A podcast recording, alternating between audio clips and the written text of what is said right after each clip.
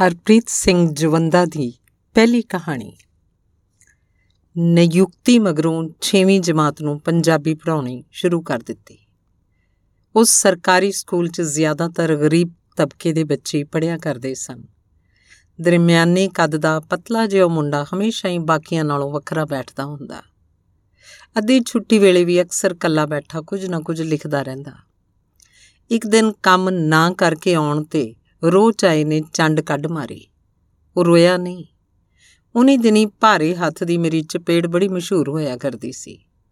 ਕਈਆਂ ਦਾ ਪਜਾਮਾ ਗਿੱਲਾ ਹੋ ਜਾਂਦਾ ਤੇ ਕਈ ਸ਼ਾਂ ਸ਼ਾਂ ਕਰਦੀ ਗੱਲ ਤੇ ਹੱਥ ਰੱਖ ਰੋ ਪਿਆ ਕਰਦੇ। ਹੈਰਾਨ ਸਾਂ, ਪਤਾ ਨਹੀਂ ਕਿਸ ਮਿੱਟੀ ਦਾ ਬਣਿਆ ਸੀ ਉਹ। ਗੁੱਸੇ 'ਚ ਆਖਿਆ, ਉਹੀ ਕਾਪੀ ਲੈ ਕੇ ਆਵੇ ਜਿਸ ਤੇ ਹਮੇਸ਼ਾ ਹੀ ਕੁਝ ਲਿਖਦਾ ਰਹਿੰਦਾ ਸੀ। ਹੋਰ ਹੋਰ ਲਿਆਈ ਜਾਵੇ। ਉਹ ਨਾ ਲਿਆਵੇ। ਅਖੀਰ ਮੈਂ ਉੱਠ ਉਹਦੇ ਬੈਂਚ ਤੇ ਗਿਆ, ਖੁਦ ਬਸਤਾ ਫਰੋਲਣ ਲੱਗ ਪਿਆ। ਅੰਦਰੋਂ ਕੁਝ ਸੁੱਕੀਆਂ ਰੋਟੀਆਂ ਤੇ ਅਚਾਰ ਦੀਆਂ ਫਾੜੀਆਂ ਤੋਂ ਇਲਾਵਾ ਇੱਕ ਫੋਟੋ ਵੀ ਲੱਭੀ। ਪੁੱਛਿਆ ਤੇ ਆਖਣ ਲੱਗਾ, ਮੰਮੀ ਦੀ ਏ। ਇੰਨੇ ਨੂੰ ਜਿਹੜੀ ਕਾਪੀ ਦੀ ਮੈਨੂੰ ਤਲਾਸ਼ ਸੀ, ਉਹ ਵੀ ਲੱਭ ਪਈ। ਅੰਦਰ ਨਿੱਕੇ ਨਿੱਕੇ ਪੈਰਿਆਂ ਵਿੱਚ ਕਿੰਨਾ ਕੁਝ ਲਿਖਿਆ ਸੀ। ਮੰਮੀ, ਤੂੰ ਕਿੱਥੇ ਚਲੀ ਗਈ? ਤੇਰਾ ਬੜਾ ਚੇਤਾ ਆਉਂਦਾ ਹੈ। ਡੈਡੀ ਹੁਣ ਉਹ ਨਹੀਂ ਰਹੇ ਜੋ ਤੇਰੇ ਹੁੰਦਿਆਂ ਹੋਇਆ ਕਰਦਾ ਸੀ। ਕਈ ਵੇਰ ਕੁੱਟ ਵੀ ਲੈਂਦਾ ਜਦੋਂ ਦੀ ਨਵੀਂ ਔਰਤ ਲਿਆਂਦੀ, ਉਹਦੇ ਵਿੱਚ ਹੀ ਗਵਾਚਾ ਰਹਿੰਦਾ ਸਾਨੂੰ ਦਾਦੀ ਕੋਲ ਛੱਡ ਦੋਵੇਂ ਕਿੰਨੇ ਕਿੰਨੇ ਦਿਨ ਪਤਾ ਨਹੀਂ ਕਿੱਥੇ ਗਾਇਬ ਰਹਿੰਦੀ ਹੈ। ਦਾਦੀ ਨੂੰ ਹੁਣ ਅੱਖਾਂ ਤੋਂ ਵੀ ਨਹੀਂ ਦਿਸਦਾ। ਕਈ ਵਾਰ ਜੀ ਕਰਦਾ ਮੈਂ ਵੀ ਤੇਰੇ ਕੋਲ ਆ ਜਾਵਾਂ। ਪਰ ਨਿੱਕੀ ਭੈਣ ਵੱਲ ਵੇਖ ਆਇਆ ਨਹੀਂ ਜਾਂਦਾ। ਉਹ ਹੁਣ ਮੇਰੇ ਨਾਲ ਹੀ ਸੌਂਦੀ ਏ, ਰੋਟੀਆਂ ਵੀ ਲਾ ਲੈਂਦੀ ਏ। ਪਰ ਉਸ ਦਿਨ ਜਦੋਂ ਉਹਦਾ ਹੱਥ ਸੜ ਗਿਆ, ਤਾਂ ਤੈਨੂੰ ਚੇਤੇ ਕਰਕੇ ਬਹੁਤ ਰੋਈ। ਇੰਨਾ ਕੁਝ ਪੜ ਮੈਨੂੰ ਇੰਜ ਲੱਗਿਆ, ਜਿਵੇਂ ਮੈਥੋਂ ਚਪੇੜ ਨਹੀਂ ਸਗੋਂ ਦਿਨ ਦਿਹਾੜੇ ਕਿਸੇ ਬੇਕਸੂਰ ਦਾ ਕਤਲ ਹੋ ਗਿਆ ਹੋਵੇ। ਹੈਰਾਨ, ਪਰੇਸ਼ਾਨ ਵੀ ਸਾਂ 6ਵੀਂ ਜਮਾਤ ਚ ਪੜਦਾ ਕੋਈ ਇੰਜ ਦਾ ਕਿਵੇਂ ਲਿਖ ਸਕਦਾ ਹੈ? ਸ਼ਾਇਦ ਦੁੱਖ ਤੇ ਵਿਛੋੜਾ ਇਨਸਾਨ ਨੂੰ ਸੋਚ ਪੱਖੋਂ ਸਿਆਣਾ ਕਰ ਜਾਂਦੇ ਨੇ। ਸ਼ਾਮੀ ਸਟਾਫ ਮੀਟਿੰਗ 'ਚ ਸਾਰਿਆਂ ਸਾਹਮਣੇ ਖਲੋਤਾ ਉਹ ਲਿਖਤਾ ਲਿਖਤਾਂ ਪੜਦਾ ਮੈਂ ਦੂਜੀ ਵਾਰ ਫੇਰ ਰੋ ਪਿਆ। ਫਿਰ ਕੈਨੇਡਾ ਆਉਣ ਤੋਂ ਪਹਿਲਾਂ ਮਿਲੇ ਪ੍ਰੋਵੀਡੈਂਟ ਫੰਡ ਦੇ ਪੈਸਿਆਂ ਨਾਲ। ਉਹਨਾਂ ਜੋਗੇ ਦੋ ਪੱਕੇ ਕੋਠੇ ਜ਼ਰੂਰ ਪਾ ਕੇ ਦੇ ਆਇਆ। ਭਾਵੇਂ ਬਾਹਰ ਆਏ ਨੂੰ ਦਹਾਕੇ ਤੋਂ ਵੱਧ ਦਾ ਸਮਾਂ ਹੋ ਗਿਆ ਹੈ, ਪਰ ਅਜੇ ਵੀ ਕਈ ਵਾਰ ਰਾਤੀ ਸੁੱਤਾ ਪਿਆ, ਬੜਵਾਏ ਉੱਠ ਪੈਣਾ ਇੰਜ ਲੱਗਦਾ ਕੋਈ ਹਲੂਣਾ ਦੇ ਕੇ ਆਖ ਰਿਹਾ ਹੋਵੇ। ਆ ਲੋ ਇੱਕ ਹੋਰ ਚਿੱਠੀ। ਅਜੇ ਕੱਲ ਹੀ ਬਸਤੇ ਵਿਚਲੀ ਉਸ ਫੋਟੋ ਵਾਲੀ ਨੂੰ ਲਿਖੀ ਹੈ ਟਰੂ ਸਟੋਰੀ ਧੰਨਵਾਦ। ਹਰਪ੍ਰੀਤ ਸਿੰਘ ਜਵੰਦਾ ਦੀ ਕਹਾਣੀ। ਨਿੱਕੇ ਨਿੱਕੇ ਜੇ ਕਸਬੇ ਦਾ ਇੱਕ ਨਿੱਕਾ ਜਿਹਾ ਹੋਟਲ। ਮੰਗਣੀ ਦੀ ਗੱਲਬਾਤ ਦੌਰਾਨ ਦੋਹਾਂ ਨੂੰ ਇੱਕ ਕਮਰੇ 'ਚ ਛੱਡ ਦਿੱਤਾ ਗਿਆ। ਕੁਝ ਪਲਾਂ ਦੀ ਖਾਮੋਸ਼ੀ ਮਗਰੋਂ ਉਹਨੇ ਪਾਣੀ ਦਾ ਘੁੱਟ ਪੀਤਾ ਤੇ ਸ਼ੁਰੂਆਤ ਕਰ ਦਿੱਤੀ। ਆਖਣ ਲੱਗਾ, ਮੇਰੇ ਲਈ ਮੇਰੇ ਪਰਿਵਾਰ ਤੋਂ ਵੱਧ ਕੇ ਹੋਰ ਕੁਝ ਨਹੀਂ ਹੈ। ਮਾਂ ਨੂੰ ਸੰਸਕਾਰੀ ਨੂੰ ਚਾਹੀਦੀ ਏ ਪੜ੍ਹੀ ਲਿਖੀ ਹੋਵੇ, ਸਭ ਦਾ ਖਿਆਲ ਰੱਖਣਾ ਵੀ ਜਾਣਦੀ ਹੋਵੇ। ਸਹੁਰੇ ਘਰ ਨੂੰ ਆਪਣਾ ਘਰ ਸਮਝੇ, ਗੱਲ-ਗੱਲ ਤੇ ਪੇਕਿਆਂ ਵੱਲ ਨੂੰ ਮੂੰਹ ਨਾ ਕਰੀ ਜਾਏ। ਘਰ ਵਾਲੇ ਨਾਲ ਕਦਮ ਮਿਲਾ ਕੇ ਚੱਲੇ। ਉਹਦੀ ਅੱਖ ਦਾ ਇਸ਼ਾਰਾ ਸਮਝੇ। ਹਮੇਸ਼ਾ ਹਾਂ ਛਾਂ ਮਿਲਾਵੇ ਤੇ ਫਜ਼ੂਲ ਦੀ ਬਹਿਸਬਾਜ਼ੀ ਵਿੱਚ ਹੀ ਨਾ ਉਲਝੀ ਰਹੇ। ਬੇਸ਼ੱਕ ਪਰਿਵਾਰ ਪੁਰਾਣੇ ਖਿਆਲਾਂ ਦਾ ਨਹੀਂ ਹੈ ਪਰ ਫਿਰ ਵੀ ਪਰਿਵਾਰ ਬਰਾਦਰੀ ਦੇ ਰੀਤੀ ਰਿਵਾਜ ਬਿਨਾ ਕਿਸੇ ਕਿੰਤੂ ਪਰੰਤੂ ਦੇ ਅੱਖਾਂ ਮੀਚ ਕੇ ਅਪਣਾ ਲਵੇ। ਚਾਰ ਦੁਆਰੀ 'ਚ ਵਾਪਰੀ ਕਦੀ ਵੀ ਕੋਈ ਘਟਨਾ ਬਾਹਰ ਭਿਣਕ ਤੱਕ ਨਾ ਲੱਗਣ ਦੇਵੇ। ਪਿੰਡ ਦੇ ਮਾਹੌਲ ਮੁਤਾਬਕ ਪਹਿਰਾਵਾ ਪਹਿਨਣਾ ਜਾਣਦੀ ਹੋਵੇ। ਮੇਰੀ ਮਾਂ ਨੂੰ ਗੋਡਿਆਂ ਤੋਂ ਪਾਟੀ ਹੋਈ ਜੀਨ ਖੁੱਲੇ ਕੁੜਤੇ ਤੋਂ ਬੇਹੱਦ ਨਫ਼ਰਤ ਹੈ ਲੰਮੇ ਵਾਲਾਂ ਵਾਲੀ ਹੋਵੇ ਤਾਂ ਮੈਨੂੰ ਖੁਦ ਨੂੰ ਖੁਸ਼ੀ ਹੋਏਗੀ। ਡੈਡ ਦਾ ਅਫਸਰੀ ਤੇ ਰਾਜਨੀਤਿਕ ਸਰਕਲ, ਪੰਜ ਕੁ 100 ਬਰਾਤ ਦਾ ਬੰਦੋਬਸਤ ਕਿਸੇ ਵੱਡੇ ਤੇ ਸ਼ਾਨਦਾਰ ਜੇ ਹੋਟਲ 'ਚ ਹੋ ਜਾਏ, ਤਾਂ ਉਹਨਾਂ ਦੇ ਰੁਤਬੇ ਦੀ ਬਰੋਬਰੀ ਹੋ ਸਕਦੀ ਏ। ਬਾਕੀ ਤਾਂ ਪਰਮਾਤਮਾ ਦਾ ਦਿੱਤਾ ਬਖਸ਼ਿਆ ਸਭ ਕੁਝ ਏ। ਹੁਣ ਜੇ ਤੁਸੀਂ ਕੁਝ ਕਹਿਣਾ ਚਾਹੁੰਦੇ ਹੋ ਤਾਂ ਨਿਸ਼ੰਗ ਹੋ ਕੇ ਆਖ ਸਕਦੇ ਹੋ। ਬਹੁਤ ਦੇਰ ਤੋਂ ਚੁੱਪ ਬੈਠੀ ਸਭ ਕੁਝ ਸੁਣਦੀ ਹੋਈ ਨੇ ਅਖੀਰ ਸੰਗ ਸ਼ਰਮ ਵਾਲਾ ਘੁੰਡ ਲਾ ਕੇ ਪਾਸੇ ਰੱਖ ਦਿੱਤਾ ਤੇ ਸਵੈ ਮਾਣ ਵਾਲੀ ਚੁੰਨੀ ਗਲ 'ਚ ਪਾ ਲਈ। ਸ਼ੁਰੂਆਤ ਕਰਨ ਤੋਂ ਪਹਿਲਾਂ ਪਾਣੀ ਦਾ ਘੁੱਟ ਪੀਤਾ ਤੇ ਫਿਰ ਪੂਰੇ ਠਰਮੇ ਨਾਲ ਬੋਲਣਾ ਸ਼ੁਰੂ ਕਰ ਦਿੱਤਾ। ਮਾਪਿਆਂ ਦੀ ਕੱਲੀ ਕੱਲੀ ਧੀ ਆ ਪਰ ਪਰਵਰਿਸ਼ ਮੁੰਡਿਆਂ ਵਾਂਗੀ ਹੋਈ ਏ। ਮੇਰਾ ਪਰਿਵਾਰ ਹੀ ਮੇਰੀ ਤਾਕਤ ਏ। ਡੈਡ ਮਮ ਨੂੰ ਜਵਾਈ ਦੇ ਰੂਪ 'ਚ ਇੱਕ ਐਸਾ ਪੁੱਤ ਚਾਹੀਦਾ ਹੈ, ਜਿਹੜਾ ਹਰ ਮੁਸ਼ਕਲ ਵੇਲੇ ਬਿਨਾਂ ਦੇਰੀ ਕੀਤੇ ਉਹਨਾਂ ਦੇ ਸਰਾਣੇ ਆਣ ਖਲੋਏ। ਉਹਨਾਂ ਦੇ ਜਿਗਰ ਦੇ ਟੋਟੇ ਨਾਲ ਹਰ ਕੰਮ ਵਿੱਚ ਪੂਰਾ ਪੂਰਾ ਹੱਥ ਵਟਾਏ। ਨਾਲ ਦੀ ਨੂੰ ਉਨਾ ਹੀ ਮਾਣ ਸਤਕਾਰ ਦੇਵੇ ਜਿੰਨਾ ਕਿ ਉਹ ਖੁਦ ਆਪਣੀ ਭੈਣ ਲਈ ਆਪਣੇ ਜੀਜੇ ਕੋਲੋਂ ਐਕਸਪੈਕਟ ਕਰਦਾ ਹੈ। ਸ਼ਰਤਾਂ ਤੇ ਕੀਤੀ ਗਈ ਮੁਹੱਬਤ ਨੂੰ ਮੇਰੀ ਮਾਂ ਵਪਾਰ ਮੰਨਦੀ ਏ। ਮਾਪੇ ਐਸਾ ਜਵਾਈ ਲੱਭਦੇ ਨੇ ਜਿਹਨੂੰ ਆਪਣੀ ਮਾਂ ਤੇ ਵੋਟੀ ਵਿੱਚ ਸੰਤੁਲਨ ਬਣਾਉਣਾ ਆਉਂਦਾ ਹੋਵੇ। ਥਾਲੀ ਦੇ ਬੈਂਗਣ ਤੋਂ ਮੈਨੂੰ ਬਹੁਤ ਜ਼ਿਆਦਾ ਐਲਰਜੀ ਏ। ਪਹਿਰਾਵੇ 'ਚ ਜੀਨ ਪਸੰਦ ਕਰਦੀਆਂ ਕਦੀ-ਕਦੀ ਬਾਹਰ ਦਾ ਖਾਣਾ ਖਾ ਲੈਣ 'ਚ ਵੀ ਕੋਈ ਵੱਡੀ ਗੱਲ ਨਹੀਂ ਸਮਝੀ ਜਾਂਦੀ। ਖਿਆਲ ਉੱਚੇ ਤੇ ਸੁੱਚੇ ਹੋਣੇ ਚਾਹੀਦੇ ਨੇ। ਬਾਹਰੀ ਦੇਖ ਨਾਲ ਮੈਨੂੰ ਕੋਈ ਇੰਨਾ ਜ਼ਿਆਦਾ ਫ਼ਰਕ ਨਹੀਂ ਪੈਂਦਾ। ਰਹੀ ਗੱਲ ਵਿਆਹ ਤੇ ਬਰਾਤ ਦੀ। ਇੱਥੇ ਆਖੋਗੇ ਹੋ ਜਾਏਗਾ, ਪਰ ਖਰਚਾ ਅੱਧਾ ਅੱਧਾ ਵੰਡਿਆ ਜਾਊ। ਹਰ ਗੱਲ ਬਿਨਾਂ ਸੋਚੇ ਸਮਝੇ ਸਿਰ ਝੁਕਾ ਕੇ ਮੰਨ ਲੈਣ ਨੂੰ ਸਾਡੇ ਪਰਿਵਾਰ 'ਚ ਸੰਸਕਾਰਾਂ ਦਾ ਬਲੀ ਦੇਣਾ ਮੰਨਿਆ ਜਾਂਦਾ ਹੈ। ਹਰੇਕ ਗੱਲ ਤਰਕ ਦੀ ਕਸੌਟੀ ਤੇ ਪਰਖ ਕੇ ਹੀ ਮੰਨੀ ਜਾਂ ਇਨਕਾਰੀ ਜਾਂਦੀ ਏ। ਦਾਦਾ ਜੀ ਅਕਸਰ ਆਖਦੇ ਨੇ ਕਿ ਲੜਾਈ ਵਿੱਚ ਪਹਿਲ ਕਦੀ ਵੀ ਨਹੀਂ ਕਰਨੀ, ਪਰ ਧੱਕੇਸ਼ਾਹੀ ਨੂੰ ਸਹਿਣਾ, ਜ਼ੁਲਮ ਕਰਨ ਨਾਲੋਂ ਵੀ ਮਾੜੀ ਮੰਨਦੇ ਨੇ। ਉਹ ਅਜੇ ਹੋਰ ਵੀ ਬੜਾ ਕੁਝ ਆਖਣਾ ਚਾਹੁੰਦੀ ਸੀ, ਪਰ ਮੁੰਡੇ ਨੇ ਅਚਾਨਕ ਹੀ ਬਾਹਰ ਖੜੋਤੇ ਬਹਿਰੇ ਨੂੰ ਇਸ਼ਾਰੇ ਨਾਲ ਅੰਦਰ ਸੱਦ ਲਿਆ। ਸ਼ਾਇਦ ਨਵੰਬਰ ਮਹੀਨੇ ਦੀ ਠੰਡ 'ਚ ਮੱਥੇ ਤੇ ਆ ਗਈ ਵੱਡੀ ਸਾਰੀ ਤਰੇੜੀ ਪੁੰਝਣ ਲਈ ਨੈਪਕਿਨ ਮੰਗ ਰਿਹਾ ਸੀ। ਇਸ ਤੋਂ ਪਹਿਲਾਂ ਕਿ ਉਹ ਅੱਗੋਂ ਕੁਝ ਆਖ ਸਕਦਾ। ਕੁੜੀ ਉਹਦੇ ਮੱਥੇ ਤੇ ਲਿਖਿਆ ਪੜ ਕਮਰਾ ਛੱਡ ਚੁੱਕੀ ਸੀ ਤੇ ਚਾਰੇ ਪਾਸੇ ਅਜੀਬ ਜਿਹਾ ਸਨਾਟਾ ਪਸਰ ਗਿਆ ਸੀ। ਦੂਰ ਕਿਤੇ ਨੀਲੇ ਅਸਮਾਨ ਵਿੱਚ ਸਭਿਅਤਾ ਤੇ ਸੰਸਕਾਰ ਨਾਮ ਦੀ ਤਕੜੀ ਨਿਮਾ ਨਿਮਾ ਮੁਸਕਰਾ ਰਹੀ ਸੀ। ਅੱਜ ਇੰਨੇ ਵਰਿਆਂ ਮਗਰੋਂ ਅਕਸਰ ਹੀ ਅਸਾਵੇਂ ਰਹਿੰਦੇ ਉਸ ਦੇ ਦੋਵੇਂ ਪਲੜੇ ਬਰੋਬਰ ਜੂ ਆ ਗਏ ਸਨ। ਧੰਨਵਾਦ। ਹਰਪ੍ਰੀਤ ਸਿੰਘ ਜਵੰਦਾ ਦੀ ਕਹਾਣੀ। ਪਤਾ ਹੀ ਨਹੀਂ ਲੱਗਾ ਕਦੋਂ ਪੱਕੀ ਸਹੇਲੀ ਨੂੰ ਦੁਸ਼ਮਣ ਮਿੱਥੋਸ ਨਾਲ ਨਫ਼ਰਤ ਕਰਨ ਲੱਗੀ। ਇਹ ਸਭ ਕੁਝ ਸ਼ਾਇਦ ਉਦੋਂ ਹੋਇਆ ਜਦੋਂ ਮੈਥੋਂ ਵਧੀਆ ਘਰ ਵਿਆਹੀ ਗਈ। ਉਹਦਾ ਘਰ ਵਾਲਾ ਵੀ ਮੇਰੇ ਨਾਲੋਂ, ਮੇਰੇ ਵਾਲੇ ਨਾਲੋਂ ਕਿਤੇ ਵੱਧ ਮੂੰਹ ਮੱਥੇ ਲੱਗਦਾ ਸੀ। ਸ਼ੁਰੂ ਚ ਉਸ ਪ੍ਰਤੀ ਆਪਣੇ ਇਹ ਅਹਿਸਾਸ ਦਿਲ ਅੰਦਰ ਦੱਬ ਕੇ ਰੱਖਦੀ, ਪਰ ਮਗਰੋਂ ਇਹ ਸਭ ਕੁਝ ਖੁੱਲਮ ਖੁੱਲਾ ਹੀ ਜ਼ਾਹਿਰ ਹੋਣ ਲੱਗਾ। ਹਮੇਸ਼ਾ ਕੋਸ਼ਿਸ਼ ਰਹਿੰਦੀ ਕਿ ਆਪਣੇ ਬਾਰੇ ਹਰ ਚੰਗੀ ਗੱਲ ਦਾ ਸਭ ਤੋਂ ਪਹਿਲਾਂ ਉਹਨੂੰ ਹੀ ਪਤਾ ਲੱਗੇ ਤੇ ਮੇਰੀ ਹਰ ਬੁਰੀ ਚੀਜ਼ ਉਹ ਤੋਂ ਲੁਕੀ ਰਹੇ। ਉਹਦੇ ਚਿਹਰੇ ਤੇ ਸਾੜੇ ਤੇ ਹੀਣ ਭਾਵਨਾ ਵਾਲੇ ਅਹਿਸਾਸ ਵੇਖਣਾ ਹੀ ਮੇਰੀ ਜ਼ਿੰਦਗੀ ਦਾ ਇੱਕੋ ਇੱਕ ਮਕਸਦ ਬਣ ਗਿਆ ਸੀ। ਹਰ ਵੇਲੇ ਕਨਸੂਆਂ ਲੈਂਦੀ ਰਹਿੰਦੀ, ਉਹਦੇ ਬੱਚੇ ਕੀ ਕਰਦੇ ਨੇ, ਕਾਰੋਬਾਰ ਕਿਦਾਂ ਦਾ ਚੱਲਦਾ ਹੈ। ਫਿਰ ਆਪਣੇ ਆਪ ਹੀ ਖੁਦ ਨਾਲ ਮੁਕਾਬਲਾ ਸ਼ੁਰੂ ਕਰ ਬੈਠਦੀ। ਪਾਰਟੀਆਂ, ਤਿੱਥ ਤਿਹਾਰਾਂ ਤੇ ਹੋਰ ਥਾਵਾਂ ਤੇ ਉਹਦੀ ਹੁੰਦੀ ਨਿੰਦਿਆ ਸੁਣ ਇੰਜ ਲੱਗਦਾ ਮਨ ਤੇ ਕੋਈ ਵੱਡਾ ਸਾਰਾ ਬੋਝ ਉਤਰ ਰਿਹਾ ਹੋਵੇ। ਮੇਰੀ ਇਸ ਸੋਚ ਦੇ ਉਲਟ ਉਹ ਤੇ ਉਹਦਾ ਪਰਿਵਾਰ ਲਗਾਤਾਰ ਤਰੱਕੀ ਕਰ ਮੈਥੋਂ ਕਿੰਨਾ ਅੱਗੇ ਨਿਕਲ ਗਿਆ। ਫਿਰ ਮੇਰੀ ਸੋਚ ਇਨੀ ਨਿੱਗਰ ਗਈ ਕਿ ਇੱਕ ਵਾਰ ਸੋਚਿਆ, ਕਾਸ਼ ਉਹਨੂੰ ਕੋਈ ਬਿਮਾਰੀ ਲੱਗ ਜਾਏ। ਮੈਨੂੰ ਛੋਟੇ ਹੋਣ ਦਾ ਅਹਿਸਾਸ ਕਰਾਉਣ ਵਾਲੀ ਨੂੰ ਹੁਣ ਮਰੀ ਜਾਣਾ ਚਾਹੀਦਾ ਹੈ। ਫਿਰ ਇੱਕ ਦਿਨ ਵਾਕਿਆ ਹੀ ਖਬਰ ਆ ਗਈ, ਉਹਨੂੰ ਕੈਂਸਰ ਸੀ ਨਾ ਮੁਰਾਦ ਆਖਰੀ ਸਟੇਜ ਵਾਲਾ। ਫਿਰ ਜਿਸ ਦਿਨ ਉਹਦਾ ਸੰਸਕਾਰ ਹੋਇਆ ਤਾਂ ਅੰਦਰੋਂ ਅੰਦਰ ਇੱਕ ਮਿੱਠੀ ਜੀ ਤਸੱਲੀ ਪਰ ਅੱਖੀਆਂ 'ਚ ਝੂਠੇ ਹੰਝੂ ਸਨ। ਰੋਜ਼ ਸਵੇਰੇ ਉੱਠ ਸ਼ੁਕਰ ਕਰਦੀ ਕਿ ਹੁਣ ਕੋਈ ਵੀ ਮੈਨੂੰ ਛੋਟੇ ਹੋਣ ਦਾ ਅਹਿਸਾਸ ਨਹੀਂ ਕਰਾਏਗਾ। ਜ਼ਿੰਦਗੀ ਜਿਉਣ ਦਾ ਵੀ ਇੱਕ ਵੱਖਰਾ ਹੀ ਸਵਾਦ ਜਿਹਾ ਆਏਗਾ। ਪਰ ਕੁਝ ਦਿਨਾਂ ਮਗਰੋਂ ਦਿਲ ਨੇ ਫੇਰ ਉਸੇ ਤਰ੍ਹਾਂ ਸੋਚਣਾ ਸ਼ੁਰੂ ਕਰ ਦਿੱਤਾ। ਚੁੱਪ ਚਪੀਤੇ ਹੀ ਦੋਸਤਾਂ ਦੀ ਭੀੜ ਵਿੱਚੋਂ ਮੈਂ ਇੱਕ ਹੋਰ ਦੁਸ਼ਮਣ ਮਿੱਥ ਲਿਆ। ਉਸ ਬਾਰੇ ਵੀ ਠੀਕ ਉਸੇ ਤਰ੍ਹਾਂ ਸੋਚਣਾ ਸ਼ੁਰੂ ਕਰ ਦਿੱਤਾ, ਜਿਸ ਤਰ੍ਹਾਂ ਪਹਿਲਾਂ ਸੋਚਿਆ ਕਰਦੀ ਸੀ। ਕਈ ਵਾਰ ਅਹਿਸਾਸ ਹੁੰਦਾ, ਸ਼ਾਇਦ ਮੈਨੂੰ ਕੋਈ ਰੋਗ ਲੱਗਾ ਹੋਇਆ ਸੀ। ਹਰ ਉਸ ਚੀਜ਼ ਨਾਲ ਈਰਖਾ ਸਾੜੇ ਵਾਲਾ, ਜਿਹੜੀ ਮੇਰੇ ਨਾਲੋਂ ਬਿਹਤਰ ਸੀ। ਅਜੇ ਪਹਿਲੇ ਮਿੱਥੇ ਹੋਏ ਦੁਸ਼ਮਣ ਨੂੰ ਗਿਆ ਮਸਾਂ 2 ਸਾਲ ਵੀ ਨਹੀਂ ਸੀ ਹੋਏ ਕਿ ਡਾਕਟਰਾਂ ਨੇ ਆਖ ਦਿੱਤਾ ਕਿ ਮੈਨੂੰ ਵੀ ਕੈਂਸਰ ਵਰਗੀ ਨਾਮੁਰਾਦ ਬਿਮਾਰੀ ਹੈ ਪਰ ਹੈਰਾਨ ਸਾਂ, ਮੈਂ ਕਿੱਦਾਂ ਮਰ ਸਕਦੀ ਹਾਂ ਮੈਂ ਤੇ ਜਿਉਂਦੇ ਰਹਿਣਾ ਮਿੱਥੇ ਹੋਏ ਦੁਸ਼ਮਣਾਂ ਨਾਲ ਹਿੱਸਾ ਬਰੋਬਰ ਕਰਨ ਲਈ। ਪਰ ਜਿਉਂ-ਜਿਉਂ ਦਿਨ ਘਟਦੇ ਜਾਂਦੇ, ਅਕਸਰ ਹੀ ਖਿਆਲ ਆਉਂਦੇ ਕਿ ਆਖਰ ਮੇਰੀ ਸਾਰੀ ਉਮਰ ਦਾ ਹਾਸਲ ਕੀ ਹੈ ਸਿਰਫ ਮਿੱਥ ਕੇ ਦੁਸ਼ਮਣੀ ਦੀਆਂ ਕੰਧਾਂ ਹੀ ਤਾਂ ਉਸਾਰੀਆਂ ਸਨ ਤੇ ਫਿਰ ਉਹਨਾਂ ਕੰਧਾਂ ਤੇ ਈਰਖਾ ਤੇ ਹੰਕਾਰ ਦੀਆਂ ਲੇਪਾਂ ਕਰਦੀ ਰਹੀ। ਹੋਰ ਕਿਸੇ ਚੀਜ਼ ਵੱਲ ਧਿਆਨ ਹੀ ਨਹੀਂ ਗਿਆ।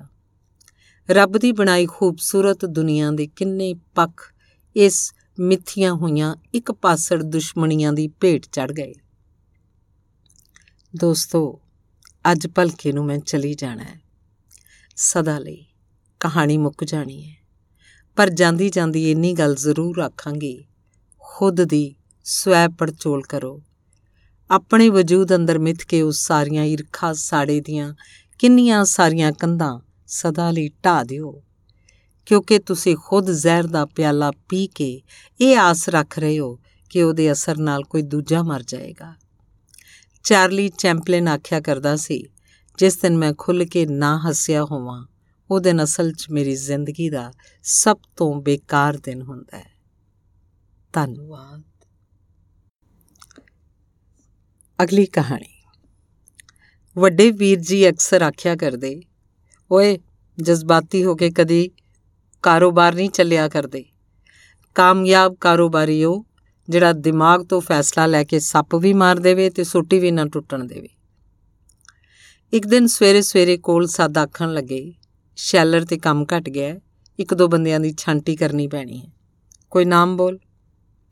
ਮੇਰੇ ਵਾਸਤੇ ਬੜਾ ਮੁਸ਼ਕਲ ਸੀ। ਕਿਸ ਦਾ ਨਾਮ ਲਵਾਂ? ਦੂਰ ਪਿੰਡਾਂ ਤੋਂ ਆਉਂਦੀ ਸਾਰੀ ਲੇਬਰ ਨਿੱਕੇ ਨਿੱਕੇ ਜਵਾਕ, ਗਰੀਬ ਟੱਬਰਾਂ ਵਿੱਚੋਂ ਦੋ ਡੰਗ ਦਾ ਜੁਗਾੜੀ ਮਸਾਂ ਚੱਲਦਾ। ਹਿਸਾਬ ਕਿਤਾਬ ਲਾਇਆ ਤੇ ਤੁਲਾਈ ਕਰਦੇ ਦਰਸ਼ਨ ਸਿੰਘ ਨੂੰ ਕੋਲ ਸੱਦ ਨੌਕਰੀ ਤੋਂ ਫਾਰਗ ਕਰਨ ਵਾਲਾ ਫੈਸਲਾ ਸੁਣਾ ਦਿੱਤਾ। ਉਸ ਤੇ ਬਿਜਲੀ ਡਿੱਗ ਪਈ ਹੋਵੇ। ਹੱਥ ਜੋੜ ਆਖਣ ਲੱਗਾ, ਜੀ ਨਿੱਕੇ ਨਿੱਕੇ ਜਵਾਕ ਨੇ, ਕੋਈ ਹੱਲ ਨਿਕਲਦਾ ਕਰੋ। ਕਿੱਥੋਂ ਲੱਭਾਂਗਾ ਹੋਰ ਨੌਕਰੀ? ਮੈਂ ਸਾਰੀ ਗੱਲ ਵੱਡੇ ਭਾਜੀ ਤੇ ਪਾ ਆਪ ਪਾਸ ਆਪ ਪਾਸੇ ਹੋ ਗਿਆ। ਘੰਟੇ ਕੁ ਬਾਅਦ ਸਾਰੀ ਲੇਬਰ ਦਫ਼ਤਰ ਦੇ ਬਾਹਰ ਇਕੱਠੀ ਹੋ ਗਈ ਇੰਜ ਲੱਗਿਆ ਜਦਾਂ ਸਾਰੇ ਇਕੱਠੇ ਹੋ ਕੇ ਰੋਸ, ਗਿਲਾ, ਸ਼ਿਕਵਾ ਤੇ ਜਾਂ ਫਿਰ ਹੜਤਾਲ ਕਰਨਗੇ। ਪਰ ਵਿਚਲੀ ਗੱਲ ਕੋਈ ਹੋਰ ਨਿਕਲੀ। ਸਾਰੇ ਆਖਣ ਲੱਗੇ, ਜੀ, ਦਰਸ਼ਨ ਨੂੰ ਨੌਕਰੀ ਤੋਂ ਨਾ ਕੱਢੋ। ਦੋ ਧੀਆਂ ਦਾ ਬਾਪ ਤੇ ਉੱਤੋਂ ਬੁੱਢੇ ਮਾਪੇ। ਅੱਗੋਂ ਜਿਹੜੀ ਗੱਲ ਨੇ ਮੈਨੂੰ ਪੂਰੀ ਤਰ੍ਹਾਂ ਸੁਣ ਹੀ ਕਰਕੇ ਰੱਖ ਦਿੱਤਾ, ਉਹ ਇਹ ਸੀ ਕਿ ਸਾਰੇ ਇੱਕ ਮਤ ਹੋ ਕੇ ਆਖਣ ਲੱਗੇ ਇੰਜ ਕਰੋ ਇਹਦੀ ਜਿੰਨੀ ਵੀ ਤਨਖਾਹ ਬਣਦੀ ਏ ਉਨੀ ਰਕਮ ਦੀ ਸਾਡੇ ਸਾਰਿਆਂ ਦੀਆਂ ਤਨਖਾਹਾਂ 'ਚੋਂ ਬਰੋਬਰ ਕਟੌਤੀ ਕਰ ਲਿਆ ਕਰੋ। ਪਰ ਇਹਨੂੰ ਕੰਮ ਕਰਨ ਦਿਓ। ਮਹਾਮਾਰੀ ਦੇ ਇਸ ਦੌਰ 'ਚ ਕਿੱਥੇ ਜਾਊ? ਅਸੀਂ ਬੇਸ਼ੱਕ ਥੋੜੀ ਘੱਟ ਹੀ ਖਾ ਲਿਆ ਕਰਾਂਗੇ। ਵੱਡੇ ਭਾਜੀ ਨਾਲ ਗੱਲ ਕੀਤੀ ਤਾਂ ਉਹਨਾਂ ਨੀਵੀਂ ਪਾ ਲਈ। ਆਪਣੇ ਦਿਮਾਗਾਂ ਦੀ ਆਖੀ ਅਣਸੁਣੀ ਕਰ ਦਿਲ ਦੀ ਹੂਕ ਤੇ ਆਧਾਰਿਤ ਵੱਡੇ ਫੈਸਲੇ ਲੈਂਦੇ ਹੋਏ, ਕੁਝ ਐਸੇ ਦੇਵ ਪੁਰਸ਼ ਸ਼ਾਇਦ ਅੱਜ ਪਹਿਲੀ ਵਾਰ ਵੇਖੇ ਸੀ, ਜਿਨ੍ਹਾਂ ਨੇ ਸੱਪ ਵੀ ਮਾਰ ਦਿੱਤਾ ਸੀ ਤੇ ਸੋਟੀ ਵੀ ਟੁੱਟੜੋਂ ਬਚਾ ਲਈ ਸੀ। ਦੋਸਤੋ, ਕੁਝ ਖਾਮੋਸ਼ ਦਸਵੰਦਾਂ ਹਮਾਤੜ ਵੀ ਕੱਢਿਆ ਕਰਦੇ ਨੇ, ਪਰ ਕੱਢਣ ਦੇ ਤਰੀਕੇ ਹੋਰ ਹੁੰਦੇ ਨੇ। ਧੰਨਵਾਦ। ਅਗਲੀ ਕਹਾਣੀ। ਮੂਵਿੰਗ ਕੰਪਨੀ 'ਚ ਨਵੀਂ-ਨਵੀਂ ਨੌਕਰੀ ਮਿਲੀ। ਟ੍ਰੇਨਿੰਗ ਦੌਰਾਨ ਦੋ ਗੱਲਾਂ ਤੇ ਜ਼ੋਰ ਦਿੱਤਾ ਗਿਆ। ਸਮਾਨ ਟਾਈਮ ਸਿਰ ਪੜਨਾ ਚਾਹੀਦਾ ਤੇ ਉਹ ਵੀ ਬਿਨਾਂ ਕਿਸੇ ਟੁੱਟ ਭੱਜ ਦੇ। ਉਸ ਦਿਨ ਮਿਲਟਰੀ ਦੇ ਅਫਸਰ ਦੇ ਸਮਾਨ ਦੀ ਡਿਲੀਵਰੀ ਸੀ। ਹੈ ਤਾਂ ਆਪਣੇ ਸਰਦਾਰ ਜੀ ਸਨ, ਪਰ ਦੇਖਣ ਵਾਲੇ ਨੂੰ ਬੜੇ ਗੁੱਸੇ ਵਾਲੇ, ਪੈਰ ਪੈਰ ਤੇ ਫੌਜੀਆਂ ਵਾਲੇ ਹੁਕਮ ਚਾੜ ਰਹੇ ਸਨ। ਟੈਨਸ਼ਨ 'ਚ ਪਤਾ ਨਹੀਂ ਲੱਗਾ ਕਦੋਂ ਟੀਵੀ ਵਾਲੀ ਪੈਕਿੰਗ ਹੱਥੋਂ ਛੁੱਟ ਪੁੰਜੇ ਡਿੱਗ ਪਈ। ਹੱਥ ਪੈਰ ਸੁੰਨ ਹੋ ਗਏ। ਫਿਰ ਵੀ ਕਾਬੂ ਰੱਖਦੇ ਆ ਇਹ ਸੋਚ ਬਕਸਾ ਉਸੇ ਤਰ੍ਹਾਂ ਹੀ ਚਾੜ ਦਿੱਤਾ ਕਿ ਸਾਰਾ ਸਮਾਨ ਲਾ ਕੇ ਆਪ ਹੀ ਦੱਸ ਦੇਵਾਂਗਾ। ਹਿਸਾਬ ਜਾ ਲਾ ਲਿਆ ਕਿ ਅਗਲੇ 2 ਮਹੀਨੇ ਦੀ ਤਨਖਾਹ ਤਾਂ ਇਸੇ ਨੁਕਸਾਨ ਦੇ ਹਰਜਾਨੇ 'ਚ ਗਈ, ਸਮਝੋ। ਸਾਰੇ ਰਾਹ ਸੋਚਦਾ ਆਇਆ ਕਿ ਹੁਣ ਉਧਾਰ ਕਿਧਰੋਂ ਲੈਣੇ ਨੇ। ਖੈਰ, ਮੰਜ਼ਿਲ ਤੇ ਅੱਪੜ ਸਾਰਾ ਸਮਾਨ ਸਮਾਨ ਲਾਉਣਾ ਸ਼ੁਰੂ ਕਰ ਦਿੱਤਾ। ਸਬੱਬ ਦੇਖੋ, ਜਾਂਦਿਆਂ ਹੀ ਨਿਆਣਿਆਂ ਦੁਹਾਈ ਚੁੱਕ ਦਿੱਤੀ। ਸਭ ਤੋਂ ਪਹਿਲਾਂ ਸਾਡਾ ਟੀਵੀ ਲਾ ਦਿਓ। ਪੈਕ ਖੋਲਿਆ ਸਕਰੀਨ ਤੇ ਤਰੇੜਾਂ ਹੀ ਤਰੇੜਾਂ। ਚਾਰੇ ਪਾਸੇ ਚੁੱਪ ਛਾ ਗਈ। ਡਰਾਈਵਰ ਜਿਹੜਾ ਹੈਲਪਰ ਦਾ ਕੰਮ ਵੀ ਕਰਿਆ ਕਰਦਾ ਸੀ, ਆਖਣ ਲੱਗਾ, ਬਲਬੀਰ ਸਿਆ ਟੀਵੀ ਤੇ ਤੂੰ ਤੂੰ ਹੀ ਚੜਿਆ ਸੀ ਨਾ? ਮੇਰੇ ਹਾਂ ਆਖਣ ਨਾਲ ਹੀ, ਮੇਰੇ ਤੇ ਕਸੂਰਵਾਰ ਹੋਣ ਦੀ ਮੂਰ ਵੀ ਲੱਗ ਗਈ। ਬਸ ਸਜ਼ਾ ਦਾ ਹੀ ਇੰਤਜ਼ਾਰ ਸੀ। ਸਰਦਾਰ ਹੋਰੀ ਗੁੱਸੇ ਨਾਲ ਦੇਖਦੇ ਰਹੇ, ਫਿਰ ਪਤਨੀ ਤੇ ਬੱਚੇ ਕਮਰੇ ਚੋਂ ਬਾਹਰ ਕੱਢ ਅੰਦਰੋਂ ਕੁੰਡਾ ਲਾ ਲਿਆ। ਸੋਚ ਲਿਆ ਕਿ ਹੁਣ ਪੱਕਾ ਮਿਲਟਰੀ ਸਟਾਈਲ 'ਚ ਗਾਲਾਂ ਬਹਿਣਗੀਆਂ ਮੈਨੇਜਰ ਨੂੰ ਫੋਨ ਵੀ ਜਾਊ ਤੇ ਨੌਕਰੀ ਦਾ ਵੀ ਕੋਈ ਪਤਾ ਨਹੀਂ ਰਹੂ ਕਿ ਨਾ ਰਹੂ। ਕੁਝ ਚਿਰ ਦੀ ਚੁੱਪੀ ਮਗਰੋਂ ਆਖਣ ਲੱਗੀ, ਮੈਨੂੰ ਨਹੀਂ ਪਤਾ ਤੁਹਾਨੂੰ ਟ੍ਰੇਨਿੰਗ 'ਚ ਕੀ ਕੀ ਸਿਖਾਇਆ ਜਾਂਦਾ ਹੈ, ਪਰ ਸਾਡੀ ਫੌਜੀ ਟ੍ਰੇਨਿੰਗ ਦੱਸਦੀ ਏ ਕਿ ਜੰਗ ਵਿੱਚ ਅੱਗੇ ਵੀ ਵਧਣਾ ਹੈ ਤੇ ਆਪਣਾ ਬਚਾਅ ਵੀ ਕਰਨਾ ਹੈ। ਅੱਗੋਂ ਆਪਣਾ ਕੰਮ ਧਿਆਨ ਨਾਲ ਕਰੀ। ਜਾ ਦੌੜ ਜਾ। ਸੰਖੇਪ ਜੇ ਵਾਰਤਾਲਾਪ ਮਗਰੋਂ ਏਡੀ ਛੇਤੀ ਖਲਾਸੀ ਹੋ ਜੂ, ਸੁਪਨੇ ਵਿੱਚ ਵੀ ਨਹੀਂ ਸੀ ਸੋਚਿਆ। ਮੇਰੇ ਹੱਥ ਜੁੜੇ ਦੇ ਜੁੜੇ ਹੀ ਰਹਿ ਗਏ। ਫਿਰ ਵੀ ਜਾਂਦਿਆਂ ਜਾਂਦਿਆਂ ਪੁੱਛ ਹੀ ਲਿਆ ਕਿ ਸਾਹਿਬ ਜੀ, ਉਹ ਟੁੱਟਾ ਹੋਇਆ ਟੈਲੀਵਿਜ਼ਨ? ਆਖਣ ਲੱਗੇ, ਪੁੱਤਰਾ, ਉਹ ਤੇ ਹੋਰ ਵੀ ਆ ਜਾਓ, ਪਰ ਤੈਨੂੰ ਕਿਸੇ ਦੂਜੀ ਨੌਕਰੀ ਤੇ ਸੌਖਿਆ ਨਹੀਂ ਰੱਖਣਾ। ਸੋ ਦੋਸਤੋ, ਜਜ਼ਬਾਤਾਂ ਦੀ ਮੰਡੀ ਵਿੱਚ ਕੁਝ ਇਨਸਾਨ ਐਸੇ ਵੀ ਹੁੰਦੇ ਐ। ਜਿਹੜੇ ਨਿਲਾਮ ਹੋ ਰਹੀਆਂ ਕਦਰਾਂ ਕੀਮਤਾਂ ਦੀ ਵੱਡੀ ਤੋਂ ਵੱਡੀ ਬੋਲੀ ਲਾਉਣ ਲੱਗਿਆਂ, ਮਿੰਟ ਵੀ ਨਹੀਂ ਲਾਉਂਦੇ। ਕਿਉਂਕਿ ਉਹ ਜਾਣਦੇ ਨੇ ਕਿ ਜੇ ਇਹ ਕੀਮਤੀ ਚੀਜ਼ਾਂ ਕਿਸੇ ਨਾਸ਼ੁਕਰੇ ਹੱਥ 'ਚ ਚਲੀਆਂ ਗਈਆਂ, ਤਾਂ ਬੁਰੀ ਤਰ੍ਹਾਂ ਰੋਲ ਦਿੱਤੀਆਂ ਜਾਣਗੀਆਂ। ਧੰਨਵਾਦ। ਅਗਲੀ ਕਹਾਣੀ। ਇੱਕਦਮ ਉਹਦੀ ਜਾਗ ਖੁੱਲੀ। ਅੱਖਾਂ ਮਲਦੇ ਨੇ ਮੰਜੇ ਨੂੰ ਟੋ ਕੇ ਦੇਖਿਆ। ਤਰਾ ਨਿਕਲ ਗਿਆ। ਮਾਂ ਉੱਥੇ ਨਹੀਂ ਸੀ। ਭੱਜ ਕੇ ਬਾਹਰ ਗਿਆ। ਉਹਨੂੰ ਫਰਸ਼ ਤੇ ਲੰਮੀ ਪਾਇਆ ਹੋਇਆ ਸੀ। ਆਂਡ ਗਵਾਂਡ ਸਾਖ ਸੰਬੰਧੀ ਕੋਲ ਬੈਠੇ ਸਨ। ਦਾਦੀ ਜਿਹੜੀ ਕਦੇ ਸਿੱਧੇ ਮੂੰਹ ਗੱਲ ਨਹੀਂ ਸੀ ਕਰਿਆ ਕਰਦੀ, ਅੱਜ ਲੰਮੀ ਪਈ ਦੇ ਸਿਰ 'ਚ ਹੱਥ ਫੇਰ ਰਹੀ ਸੀ। ਭੂਆ ਜਿਹੜੀ ਹਮੇਸ਼ਾ ਕਲੇਸ਼ ਦੀ ਵਜ੍ਹਾ ਬਣਿਆ ਕਰਦੀ, ਅੱਜ ਉਹਦੇ ਕੋਲ ਬੈਠੀ ਉਹਦਾ ਗਲ ਪਾਇਆ ਸੂਟ ਸਵਾਰਾ ਕਰੀ ਜਾ ਰਹੀ ਸੀ। ਉਹਨੂੰ ਸਮਝ ਨਾ ਪਈ ਕਿ ਇੰਨੇ ਸਾਰੇ ਲੋਕ ਅੱਜ ਲੰਮੀ ਪਈ ਉਹਦੀ ਮਾਂ ਦੇ ਕੋਲ ਕਰ ਕੀ ਰਹੇ ਨੇ। ਉਹ ਵੀ ਇੰਨੇ ਚੁੱਪਚਾਪ ਤੇ ਬਿਲਕੁਲ ਸ਼ਾਂਤ। ਕਦੀ ਮਾਂ ਲਈ ਸੋਹਣਾ ਸੂਟ ਆਇਆ ਤਾਂ ਖੋ ਲਿਆ ਕਿ ਮੇਰੇ ਕੋਲ ਤੇਰੇ ਕੋਲ ਅੱਗੇ ਬਥੇਰੇ ਨੇ। ਜੇ ਥੱਕੀ ਟੁੱਟੀ ਦੀ ਕਦੇ ਅੱਖ ਲੱਗ ਗਈ ਤਾਂ ਪੁਚਾਲ ਆ ਜਾਂਦਾ। ਫਿਰ ਉਹ ਕੱਚੀ ਨੀਂਦਰੇ ਉੱਠ ਬਿਨਾਂ ਕਿਸੇ ਨੂੰ ਕੁਝ ਆਖੇ ਕੰਮ ਤੇ ਲੱਗ ਜਾਂਦੀ। ਗੱਲ ਗੱਲ ਤੇ ਮਾਂ ਨੂੰ ਝਿੜਕਣ ਵਾਲਾ ਬਾਪ ਵੀ ਅਜੇ ਇੰਨਾ ਚੁੱਪਚਾਪ ਕਿੱਦਾਂ ਹੋ ਗਿਆ। ਉਹ ਭੱਜ ਕੇ ਕੋਲ ਗਿਆ ਤੇ ਉਹਨੂੰ ਹਿਲਾਉਣ ਲੱਗਾ। ਉੱਠ, ਸੁੱਤੀ ਕਿਉਂ ਪਈ ਏ? ਇਹ ਵੇਲਾ ਸੌਣ ਦਾ ਨਹੀਂ, ਰੋਟੀ ਪਕਾ ਕੇ ਦੇ, ਸਕੂਲੋਂ ਕੋ ਵੇਲਾ ਹੋਈ ਜਾਂਦਾ ਭੂਆ ਨੇ ਬਾਹੋਂ ਫੜ ਲੰਬੇ ਕਰ ਦਿੱਤਾ। ਦੂਰ ਰਹਿ, ਤੇਰੀ ਮਾਂ ਹੁਣ ਰੱਬ ਕੋਲ ਚਲੀ ਗਈ। ਕਿਸ ਨੇ ਭੇਜਿਆ ਮੇਰੀ ਮਾਂ ਨੂੰ ਰੱਬ ਕੋਲ? ਪਾਪਾ ਨੇ? ਦਾਦੀ ਨੇ ਕਿ ਤੁਸੀਂ? ਕੋਈ ਭੇਜਦਾ ਥੋੜੀ ਏ? ਮਾਵਾਂ ਆਪੇ ਚਲੀਆਂ ਜਾਂਦੀਆਂ ਬਿਨਾਂ ਦੱਸਿਆ। ਨਹੀਂ, ਮੇਰੀ ਬਿਨਾਂ ਦੱਸਿਆ ਮਾਂ ਕਿਤੇ ਨਹੀਂ ਜਾ ਸਕਦੀ। ਉਹ ਜਿੱਥੇ ਵੀ ਜਾਂਦੀ ਏ, ਮੇਰੇ ਸਕੂਲ ਮੁੜਨ ਤੋਂ ਪਹਿਲਾਂ ਮੁੜ ਆਇਆ ਕਰਦੀ ਏ। ਝੂਠ ਬੋਲਦੇ ਹੋ ਸਾਰੇ। ਉਹ ਅਡੋਲ ਪਈ ਮਾਂ ਵੱਲ ਵੇਖੀ ਜਾ ਰਿਹਾ ਸੀ। ਸੋਚ ਰਿਹਾ ਸੀ ਕਿ ਜਦੋਂ ਵੀ ਮਾਂ ਨੇ ਘਰ ਵਾਲੇ ਨਾਲ ਕੋਈ ਗੱਲ ਕਰਨੀ ਚਾਹੀ, ਤਾਂ ਅੱਗੋਂ ਆਖ ਦਿਆ ਕਰਦਾ, ਮੇਰੀ ਮਾਂ ਪਹਿਲਾਂ ਹੈ, ਮੈਂ ਇਸ ਮਾਮਲੇ 'ਚ ਤੇਰੀ ਕੋਈ ਗੱਲ ਨਹੀਂ ਸੁਣਨੀ। ਫਿਰ ਬਾਪ ਕੋਲ ਗਿਆ ਤੇ ਪੁੱਛਣ ਲੱਗਾ ਜਦੋਂ ਵੀ ਕੋਈ ਗੱਲ ਹੁੰਦੀ ਤਾਂ ਤੁਸੀਂ ਹਮੇਸ਼ਾ ਆਖਦੇ, ਮੇਰੀ ਮਾਂ ਪਹਿਲਾਂ। ਪਰ ਇਸ ਵਾਰ ਤੁਸੀਂ ਮੇਰੀ ਮਾਂ ਨੂੰ ਪਹਿਲਾਂ ਕਿਉਂ ਭੇਜ ਦਿੱਤਾ? ਆਪਣੀ ਨੂੰ ਕਿਉਂ ਨਹੀਂ? ਸਾਰੇ ਚੁੱਪ ਸਨ, ਪਰ ਉਹ ਸਵਾਲ ਪੁੱਛੀ ਜਾ ਰਿਹਾ ਸੀ, ਕਿਧਰੋਂ ਜਵਾਬ ਨਾ ਮਿਲਿਆ ਤਾਂ ਥੱਕ ਕੇ ਸੁੱਤੀ ਪਈ ਦੇ ਢਿੱਡ ਤੇ ਸਿਰ ਰੱਖ ਸੌਂ ਗਿਆ। ਫਿਰ ਉਹਨੂੰ ਇੱਕ ਸੁਪਨਾ ਜਿਹਾ ਆਇਆ, ਮਾਂ ਆਖ ਰਹੀ ਸੀ, ਪੁੱਤ ਬਥੇਰਾ ਰੋ ਲਿਆ, ਹੁਣ ਬੁੱਕਲ ਚ ਆ ਜਾ। ਮੈਨੂੰ ਪੱਕਾ ਪਤਾ ਹੈ ਤੈਨੂੰ ਨੀਂਦਰ ਆਈ ਹੋਣੀ ਹੈ। ਧੰਨਵਾਦ। ਅਗਲੀ ਕਹਾਣੀ। ਪੂਰੇ 18 ਵਰੇ ਪਹਿਲਾਂ ਚੰਗੀ ਤਰ੍ਹਾਂ ਯਾਦ ਹੈ। ਅੱਧੀ ਰਾਤ ਨੂੰ ਡਾਕਟਰਾਂ ਤੇ ਨਰਸਾਂ ਦੀਆਂ ਆਵਾਜ਼ਾਂ ਗੂੰਜ ਰਹੀਆਂ ਸਨ। ਬਸ ਥੋੜੀ ਦੇਰ ਹੋਰ ਹਿੰਮਤ ਰੱਖਦੀ ਏ ਫਿਰ ਵੱਡਾ ਸਾਰਾ ਜਵਾਰ ਪਟ ਆਇਆ ਤੇ ਅਗਲੇ ਹੀ ਪਲ ਇਹ ਮੇਮਣਾ ਮੇਰੇ ਸਾਹਮਣੇ ਅਚੇਤ ਪਿਆ ਸੀ। ਮੈਂ ਪੀੜਾਂ ਦੇ ਸਮੁੰਦਰ ਵਿੱਚੋਂ ਬਾਹਰ ਆ ਚੁੱਕੀ ਸਾਂ। ਬੈੱਡ ਕੋਲ ਪਈ ਸ਼ੀਸ਼ੇ ਦੇ ਬਕਸੇ 'ਚ ਵੱਡੇ ਸਾਰੇ ਬੱਲਬ ਦੀ ਗਰਮੀ ਹੇਠ ਸਥਿਰ ਪਿਆ। ਉਹ ਪਤਾ ਨਹੀਂ ਰੋ ਕਿਉਂ ਨਹੀਂ ਸੀ ਰਿਹਾ। ਮੈਨੂੰ ਬੇਅਕਲੀ ਨੂੰ ਇੰਨਾ ਵੀ ਨਹੀਂ ਸੀ ਪਤਾ ਕਿ ਇਹ ਵਾਕਿਆ ਹੀ ਖਤਰੇ ਵਾਲੀ ਗੱਲ ਸੀ। ਕੋਲ ਹੀ ਹੁੰਦੀ ਨਸ ਭੱਜ ਦੇ ਦੌਰਾਨ ਬਾਹਰੋਂ ਮਾਂ ਦੇ ਰੋਣ ਦੀ ਆਵਾਜ਼ ਕੰਨੀ ਪਈ। ਮੇਰਾ ਵੀ ਰੋਣ ਨਿਕਲ ਗਿਆ। ਪੱਕਾ ਕੋਈ ਅਣਹੋਣੀ ਹੋ ਗਈ ਹੋਣੀ ਹੈ। ਫਿਰ ਵਾਹਿਗੁਰੂ ਦੀ ਮਿਹਰ ਹੋਈ। ਉਸ ਸਤਮਾਇਆ ਜੰਮ ਪਿਆ ਅਚਾਨਕ ਹੀ ਉੱਚੀ ਸਾਰੀ ਰੋ ਪਿਆ। ਤੇ ਬਾਕੀ ਸਾਰਿਆਂ ਦੀ ਜਾਨ 'ਚ ਜਾਨ ਆ ਗਈ। ਮੈਂ ਸਾਰੀ ਰਾਤ ਰੋਂਦੇ ਹੋਏ ਨੂੰ ਸੁਣ ਸੁੱਖਾ ਮੰਗਦੀ ਰਹੀ, ਅਰਦਾਸਾਂ ਕਰਦੀ ਰਹੀ, ਪਰ ਸ਼ਰਮ ਦੀ ਮਾਰੀ ਉਹਨੂੰ ਘੜੀ ਪਲ ਲਈ ਵੀ ਆਪਣੀ ਝੋਲੀ 'ਚ ਪਾਉਣ ਲਈ ਮੰਗ ਨਾ ਸਕੀ। ਫਿਰ ਦਿਨ ਚੜੇ ਜਦੋਂ ਮਾਂ ਨੇ ਉਹਨੂੰ ਹੌਲੀ ਜੀ ਮੇਰੇ ਨਾਲ ਪਾਇਆ ਤੇ ਇੰਜ ਲੱਗਾ ਜਿੱਦਾਂ ਸੱਤਾਂ ਜਹਾਨਾਂ ਦੀਆਂ ਸਾਰੀਆਂ ਖੁਸ਼ੀਆਂ ਮੇਰੇ ਵਜੂਦ 'ਚ ਸਮੋ ਗਈਆਂ ਹੋਣ। ਫਿਰ 6ਵੀਂ ਜਮਾਤ ਤੱਕ ਉਹਨੂੰ ਮੇਰੇ ਢਿੱਡ ਤੇ ਹੱਥ ਰੱਖੇ ਬਗੈਰ ਨੀਂਦਰ ਨਹੀਂ ਸੀ ਪਿਆ ਕਰਦੀ। ਮੈਨੂੰ ਵੀ ਉਹਦੇ ਪੋਲੇ ਜੇ ਹੱਥ ਦੀ ਆਦਤ ਜੀ ਪੈ ਗਈ। ਫਿਰ ਇੱਕ ਦਿਨ ਕਿਸੇ ਗੱਲੋਂ ਅੱਗੋਂ ਬੋਲ ਪਿਆ, ਗੁੱਸਾ ਆਇਆ, ਚੰਡ ਕੱਢ ਮਾਰੀ। ਫਿਰ ਆਪਣੇ ਆਪ ਤੇ ਗੁੱਸਾ ਆਇਆ। ਅਖੀਰ ਮਹਿਸੂਸ ਹੋਇਆ ਕਿ ਹੁਣ ਵੱਡਾ ਹੋ ਰਿਹਾ ਹੈ। ਪੂਰੇ 18 ਸਾਲ ਬਾਅਦ ਅੱਜ ਪਹਿਲੀ ਵਾਰ ਪੜਨ ਲਈ ਸਾਥੋਂ ਕਿੰਨੀ ਦੂਰ ਸੱਤ ਸਮੁੰਦਰ ਪਾਰ ਜਾ ਰਿਹਾ ਸੀ। ਕਦੇ-ਕਦੇ ਦਿਲ 'ਚੋਂ ਹੂਕ ਜੇ ਉੱਠਦੀ ਏ, ਤਾਂ ਬੁਰਾ ਹਾਲ ਹੋ ਜਾਂਦਾ ਹੈ ਫਿਰ ਉਹਦੀ ਅਲਮਾਰੀ, ਭਾਂਡੇ, ਜੁੱਤੀਆਂ, ਕਿਤਾਬਾਂ, ਕੱਪੜੇ ਤੇ ਕਮਰੇ 'ਚ ਪਿਆ, ਉਂਝ ਦਾ ਉਂਝ ਖਲਾਰਾ ਵੇਖ ਕਲੇਜਾ ਮੂੰਹ ਨੂੰ ਆਉਂਦਾ ਹੈ ਪਤਾ ਨਹੀਂ ਕਿਉਂ ਲੱਗਦਾ ਹੈ ਕਿ ਕਾਲਜ ਜਾ ਕੇ ਬਦਲ ਜਿਆ ਗਿਆ ਸੀ। ਸਾਰਾ ਦਿਨ ਬਸ ਸੈੱਲ ਫੋਨ, ਕਦੇ ਹੱਸ ਪਿਆ ਕਰਦਾ, ਕਦੇ ਸੀਰੀਅਸ, ਕਦੀ-ਕਦੀ ਸ਼ੱਕ ਜਿਹਾ ਪੈਂਦਾ, ਕੋਈ ਗਰਲਫ੍ਰੈਂਡ ਹੀ ਨਾ ਬਣਾ ਲਈ ਹੋਵੇ। ਜਿਉਣ ਜੋਗਾ ਜਾਣ ਲੱਗਿਆ ਚੱਜ ਨਾਲ ਮਿਲ ਕੇ ਵੀ ਤਾਂ ਨਹੀਂ ਸੀ ਗਿਆ। ਕਹਿੰਦਾ, ਮਮਾ, ਕੋਈ ਫਿਕਰ ਨਾ ਕਰ, ਸਭ ਕੁਝ ਠੀਕ ਹੋ ਜੂ। ਫੋਨ ਕਰਿਆ ਕਰੂੰ ਰੋਜ਼।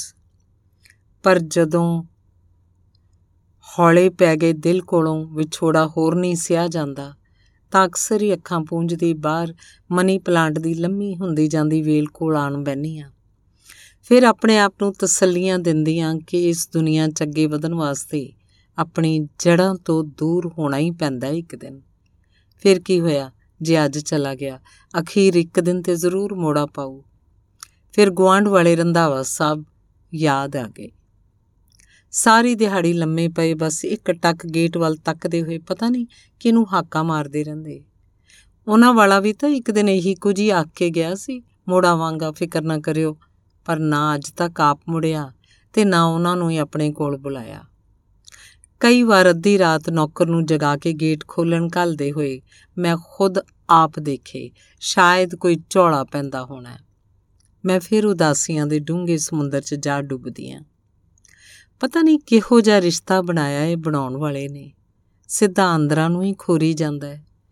ਦੁਨੀਆ ਸਾਵੇਂ ਹੱਸਦਾ ਹੋਇਆ, ਅੰਦਰੋਂ ਅੰਦਰੀ ਚੱਤੇ ਪੈਰ, ਹੰਝੂਆਂ ਦੀ ਝੜੀ ਲਾਈ ਰੱਖਦਾ, ਅੱਧੀ ਰਾਤ ਦੇ ਤੌਖਲੇ, ਫਿਕਰਾਂ ਦੇ ਪੰਧ ਮਾਈ ਨਹੀਂ ਮੈਂ ਕਿਨੂੰ ਅੱਖਾਂ ਦਰਦ ਵਿਛੋੜੇ ਦਾ ਹਾਲ ਨਹੀਂ ਫਿਰ ਵੋਟਾਂ ਮੰਗਦੀ ਗੰਦੀ ਸਿਆਸਤ ਦੇ ਬਦ ਸੂਰਤ ਮੋਹਰੇ ਤੇ ਨਪੁੰਸਕ ਸਰਦਾ, ਸਰਕਾਰਾਂ ਦੇ ਖੋਖਲੇ ਵਾਦੇ ਚੇਤੇ ਆ ਜਾਂਦੇ। ਨਾ ਇਹੋ ਜਿਹੇ ਹਾਲਾਤ ਪੈਦਾ ਕਰਦੀਆਂ ਤੇ ਨਾ ਹੀ ਅਣਗਿਣਤ ਜਿਗਰ ਦੇ ਟੋਟੇ ਅੱਖੋਂ ਓਲੇ ਕਰਨੇ ਪੈਂਦੇ। ਕੰਧਾਂ ਕੋਠੇ ਟੱਪਦਾ, ਗਿਆ ਸਮੁੰਦਰ ਟੱਪ, ਜਿੰਨੀ ਵੱਡੀ ਛਾਲ ਸੀ। ਉਨੀ ਵੱਡੀ ਸੱਟ। ਅਗਲੀ ਕਹਾਣੀ। ਦਸਵੀਂ ਚੋਂ ਫੇਲ ਹੋ ਗਿਆ ਤਾਂ ਖੁਦ ਦਾ ਵਜੂਦ ਪੱਥਰ ਹੋ ਗਿਆ ਜਾਪਿਆ। ਸਾਰੀ ਦੁਨੀਆ ਮਜ਼ਾਕ ਉਡਾਉਂਦੀ ਜਾਪੀ। ਇੱਕ ਵਾਰ ਜੀ ਕੀਤਾ ਦੌੜ ਕੇ ਮਾਂ ਦੀ ਬੁੱਕਲ 'ਚ ਵੜ ਜਾਵਾਂ। ਉਹੀ ਮਾਂ ਜਿਨੇ ਮੇਰੀ ਖਾਤਰ ਸਾਰੇ ਜਹਾਨ ਦੀਆਂ ਝਿੜਕਾਂ ਮਿਹਣੇ ਸਹੀ, ਤਾਂ ਵੀ ਮੇਰਾ ਪੱਖ ਹੀ ਪੂਰਿਆ। ਅੰਮ੍ਰਿਤਧਾਰੀ ਸੀ, ਤਾਂ ਵੀ ਮੇਰੀ ਖਾਤਰ ਕਿੰਨਾ ਝੂਠ ਬੋਲ ਜਾਂਦੀ। ਸ਼ਹੀਦਾ ਸਾਬ ਜਾ ਕੇ ਹਮੇਸ਼ਾ ਇਹੋ ਅਰਦਾਸ ਕਰਦੀ ਵੇਖੀ ਕਿ ਬਾਬਾ ਜੀ, ਮੇਰੇ ਪੁੱਤ ਦੀ ਰਾਖੀ ਕਰਨੀ। ਸੋਚਾਂ ਦੀ ਘੁੰਮਣ ਘੇਰੀ ਚ ਪਿਆ ਮੈਂ ਅੰਮ੍ਰਿਤਸਰ ਸਟੇਸ਼ਨ ਪੰਡਾਰੀ ਪੁਲ ਹੇਠ ਲਾਈਨ ਦੇ ਨਾਲ ਪਈ ਪੱਥਰ ਦੀ ਨਿੱਕੀ ਜੀ ਸਿਲ ਤੇ ਆ ਬੈਠਾ। ਮੈਂ ਆਪਣਾ ਮਨ ਲਗਭਗ ਬਣਾ ਹੀ ਚੁੱਕਿਆ ਸਾਂ 5 ਵਜੇ ਸ਼ਤਾਬਦੀ ਵੇਲੇ। ਇੰਜਨ ਤੋਂ ਪਹਿਲਾ ਡੱਬਾ। ਬਸ ਟੀਕੇ ਦੀ ਸੂਈ ਜਿੰਨੀ ਪੀੜ ਹੋਏਗੀ ਤੇ ਜ਼ਮਾਨੇ ਭਰ ਦੀਆਂ ਮੁਸ਼ਕਲਾਂ ਤੋਂ ਸਦਾ ਲਈ ਨਿਜਾਤ, ਸਭ ਖਤਮ। ਇੰਨੇ ਨੂੰ ਸੀਟੀ ਮਾਰ ਗੱਡੀ ਪਲੇਟਫਾਰਮ ਤੋਂ ਚੱਲ ਪਈ। ਮੈਂ ਵੀ ਹੌਲੇ ਕਦਮੀ ਪਟੜੀ ਵੱਲ ਵਧਿਆ। ਡਰਾਈਵਰ ਨੂੰ ਸ਼ਾਇਦ ਅਹਿਸਾਸ ਹੋ ਗਿਆ ਸੀ ਕਿ ਮੁੰਡਾ ਥੱਲੇ ਸਿਰ ਦੇਣ ਤੁਰਿਆ ਹੁੰਦਾ ਹੈ। ਬਥੇਰੀਆਂ ਸੀਟੀਆਂ ਮਾਰੀਆਂ। ਬ੍ਰੇਕ ਵੀ ਲਾਈ, ਪਰ ਐਡਾ ਵੱਡਾ ਲੋਹੇ ਦਾ ਪਹਾੜ ਛੇਤੀ ਕਿਤਿਆਂ ਕਿਤੇ ਰੁਕਦਾ ਹੈ। ਬਸ ਕੁਝ ਕੁ ਸਕਿੰਟਾਂ ਦੀ ਖੇਡ ਬਾਕੀ ਰਹਿ ਗਈ ਕਿ ਅਚਾਨਕ ਪਿਛਲੇ ਪਾਸਿਓਂ ਇੱਕ ਭਾਰੀ ਜਿਹੇ ਹੱਥ ਨੇ ਮੈਨੂੰ ਹਲੂਣਾ ਜਿਹਾ ਦਿੱਤਾ। ਮੁੜ ਕੇ ਦੇਖਿਆ ਤਾਂ ਇੱਕ ਲੰਮੇ ਦਾੜੇ ਵਾਲੇ ਬਾਬਾ ਜੀ ਸਨ। ਗਾਤਰਾ ਪਾਈ ਨਿਮਾ ਨਿਮਾ ਹੱਸਦੇ ਹੋਏ ਆਖਣ ਲੱਗੇ, ਨਾ ਪੁੱਤ ਇੰਜ ਥੋੜੀ ਕਰੀਦਾ ਹੁੰਦਾ ਹਮੇਸ਼ਾ ਚੜ੍ਹਦੀ ਕਲਾ 'ਚ ਰਹੀਦਾ ਮੈਂ ਉਹਨਾਂ ਦੇ ਮੁਖੜੇ ਨੂੰ ਤੱਕਦਾ ਹੀ ਰਹਿ ਗਿਆ ਤੇ ਪਤਾ ਹੀ ਨਾ ਲੱਗਾ ਕਦੋਂ ਕੋਲੋਂ ਗੱਡੀ ਲੰਘ ਗਈ। ਨਿਰਾਪੁਰਾ ਬਾਬਾ ਦੀਪ ਸਿੰਘ ਜੀ ਵਾਲਾ ਜੁੱਸਾ। ਗੱਲਾਂ ਕਰਦਿਆਂ ਮੈਨੂੰ ਮੋਢਿਆਂ ਤੋਂ ਫੜ ਰੇਲ ਲਾਈਨਾਂ ਪਾਰ ਕਰਵਾ ਹਾਲ ਗੇਟ ਵਾਲੇ ਪਾਸੇ ਵੱਲ ਵੱਲ ਨੂੰ ਲੈ ਆਏ। ਇੱਕ ਆਟੋ ਨੂੰ ਹੱਥ ਦਿੱਤਾ ਤੇ ਵਿੱਚ ਬਿਠਾਉਂਦਿਆਂ ਆਖਣ ਲੱਗੇ, ਜਾ ਪੁੱਤ, ਪਹਿਲਾਂ ਦਰਬਾਰ ਸਾਹਿਬ ਮੱਥਾ ਟੇਕਿਆ ਤੈਨੂੰ ਉੱਥੇ ਬੈਠਾ, ਤੇਰਾ ਕੋਈ ਆਪਣਾ ਉਡੀਕੀ ਜਾਂਦਾ ਹੈ। ਮੈਨੂੰ ਨਹੀਂ ਪਤਾ ਕਿ ਉਹ ਬਾਬਾ ਜੀ ਕੌਣ ਸਨ, ਕਿੱਥੋਂ ਆਏ ਸਨ, ਮੁੜ ਕਿੱਧਰ ਨੂੰ ਚਲੇ ਗਏ। ਉੱਥੇ ਅੱਪੜ ਮੈਂ ਕਿੰਨੀ ਦੇਰ ਪਰਕਰਮਾਂ 'ਚ ਘੁੰਮਦਾ ਰਿਹਾ, ਫਿਰ ਭੁੱਖ ਲੱਗੀ, ਪ੍ਰਸ਼ਾਦਾ ਛਕਣ ਪੰਗਤ 'ਚ ਆ ਬੈਠਾ। ਅਚਾਨਕ ਕੀ ਵੇਖਿਆ, ਸਾਹਮਣੇ ਮਾਂ ਬੈਠੀ ਹੋਈ ਸੀ। ਮੇਰੇ ਅੰਦਰ ਦਾ ਬੰਨ ਟੁੱਟ ਗਿਆ ਧੂ ਕੇ ਜਾ ਉਹਨੂੰ ਜੱਫੀ ਪਾਈ। ਕਿੰਨੀ ਦੇਰ ਦੋਵੇਂ ਮਾਂ ਪੁੱਤ ਇੱਕ ਦੂਜੇ ਦੇ ਗਲ ਲੱਗ ਰੋਂਦੇ ਰਹੇ। ਫਿਰ ਇਕੱਠਿਆਂ ਬੈਠ ਲੰਗਰ ਛਕਿਆ। ਇੰਜ ਲੱਗਾ ਜਿੱਦਾਂ ਸਦੀਆਂ ਤੋਂ ਲੱਗੀ ਹੋਈ ਕਿਸੇ ਨਾ ਮਿਟਣ ਵਾਲੀ ਭੁੱਖ ਦਾ ਸਦਾ ਲਈ ਅੰਤ ਹੋ ਗਿਆ ਹੋਵੇ। ਉਸ ਦਿਨ ਮਗਰੋਂ ਫਿਰ ਕਦੀ ਵੀ ਢੈਂਦੀ ਕਲਾ 'ਚ ਨਹੀਂ ਗਿਆ। ਅੱਜ ਅਮਰੀਕਾ ਦੀ ਧਰਤੀ ਤੇ ਵਿਚਰਦਿਆਂ ਪੂਰੇ 20 ਸਾਲ ਹੋ ਗਏ। ਜਦੋਂ ਵੀ ਦਿੱਲੀ ਜਹਾਜ਼ੋਂ ਉਤਰਦਾ ਤਾਂ ਰੇਲ ਹੀ ਫੜਦਾ ਤਾਂ ਕਿ ਅੰਮ੍ਰਿਤਸਰ ਪਹੁੰਚ ਭੰਡਾਰੀ ਪੁਲ ਹੇਠ ਪਈ। ਉਸੇ ਪੱਥਰ ਦੀ ਸਿਲ ਖੁਦ ਤੇ ਬਾਕੀਆਂ ਨੂੰ ਵੀ ਵਿਖਾ ਸਕਾਂ ਤੇ ਆਖ ਸਕਾਂ ਕਿ ਉਹ, ਇਹ ਉਹ ਥਾਂ ਜਿੱਥੇ ਕਿਸੇ ਵੇਲੇ ਤੁਹਾਡੇ ਬਾਪ ਦਾ ਦੂਜਾ ਜਨਮ ਹੋਇਆ ਸੀ। ਗੁਰੂ ਰਾਮਦਾਸ ਦੀ ਵਰੁਸਾਈ ਨਗਰੀ ਵਿੱਚ ਵਿਚਰਦਾ ਲੰਮੇ ਦਾੜੇ ਵਾਲਾ ਹਰ ਵਜੂਦ ਮੈਨੂੰ ਮੇਰੇ ਮੋਢਿਆਂ ਤੇ ਹੱਥ ਰੱਖਣ ਵਾਲੇ ਬਾਬਾ ਜੀ ਹੀ ਲੱਗਦੇ।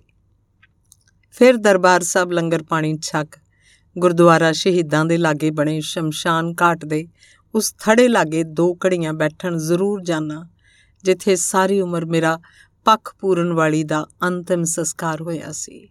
ਦੋਸਤੋ, ਸ਼ਰਧਾ ਤੇ ਆਸਥਾ ਨੂੰ ਸਾਇੰਸ ਦੀ ਕਸਵੱਟੀ ਤੇ ਤੋਲਣ ਵਾਲੇ ਅਕਸਰ ਆਖਦੇ ਨੇ ਕਿ ਗੁਰੂ ਦੀ ਨਗਰੀ 'ਚ ਕਰਾਮਾਤ ਨਹੀਂ ਹੁੰਦੀ, ਪਰ ਮੈਥੋਂ ਪੁੱਛੋ, ਜ਼ਰੂਰ ਹੁੰਦੀ ਏ।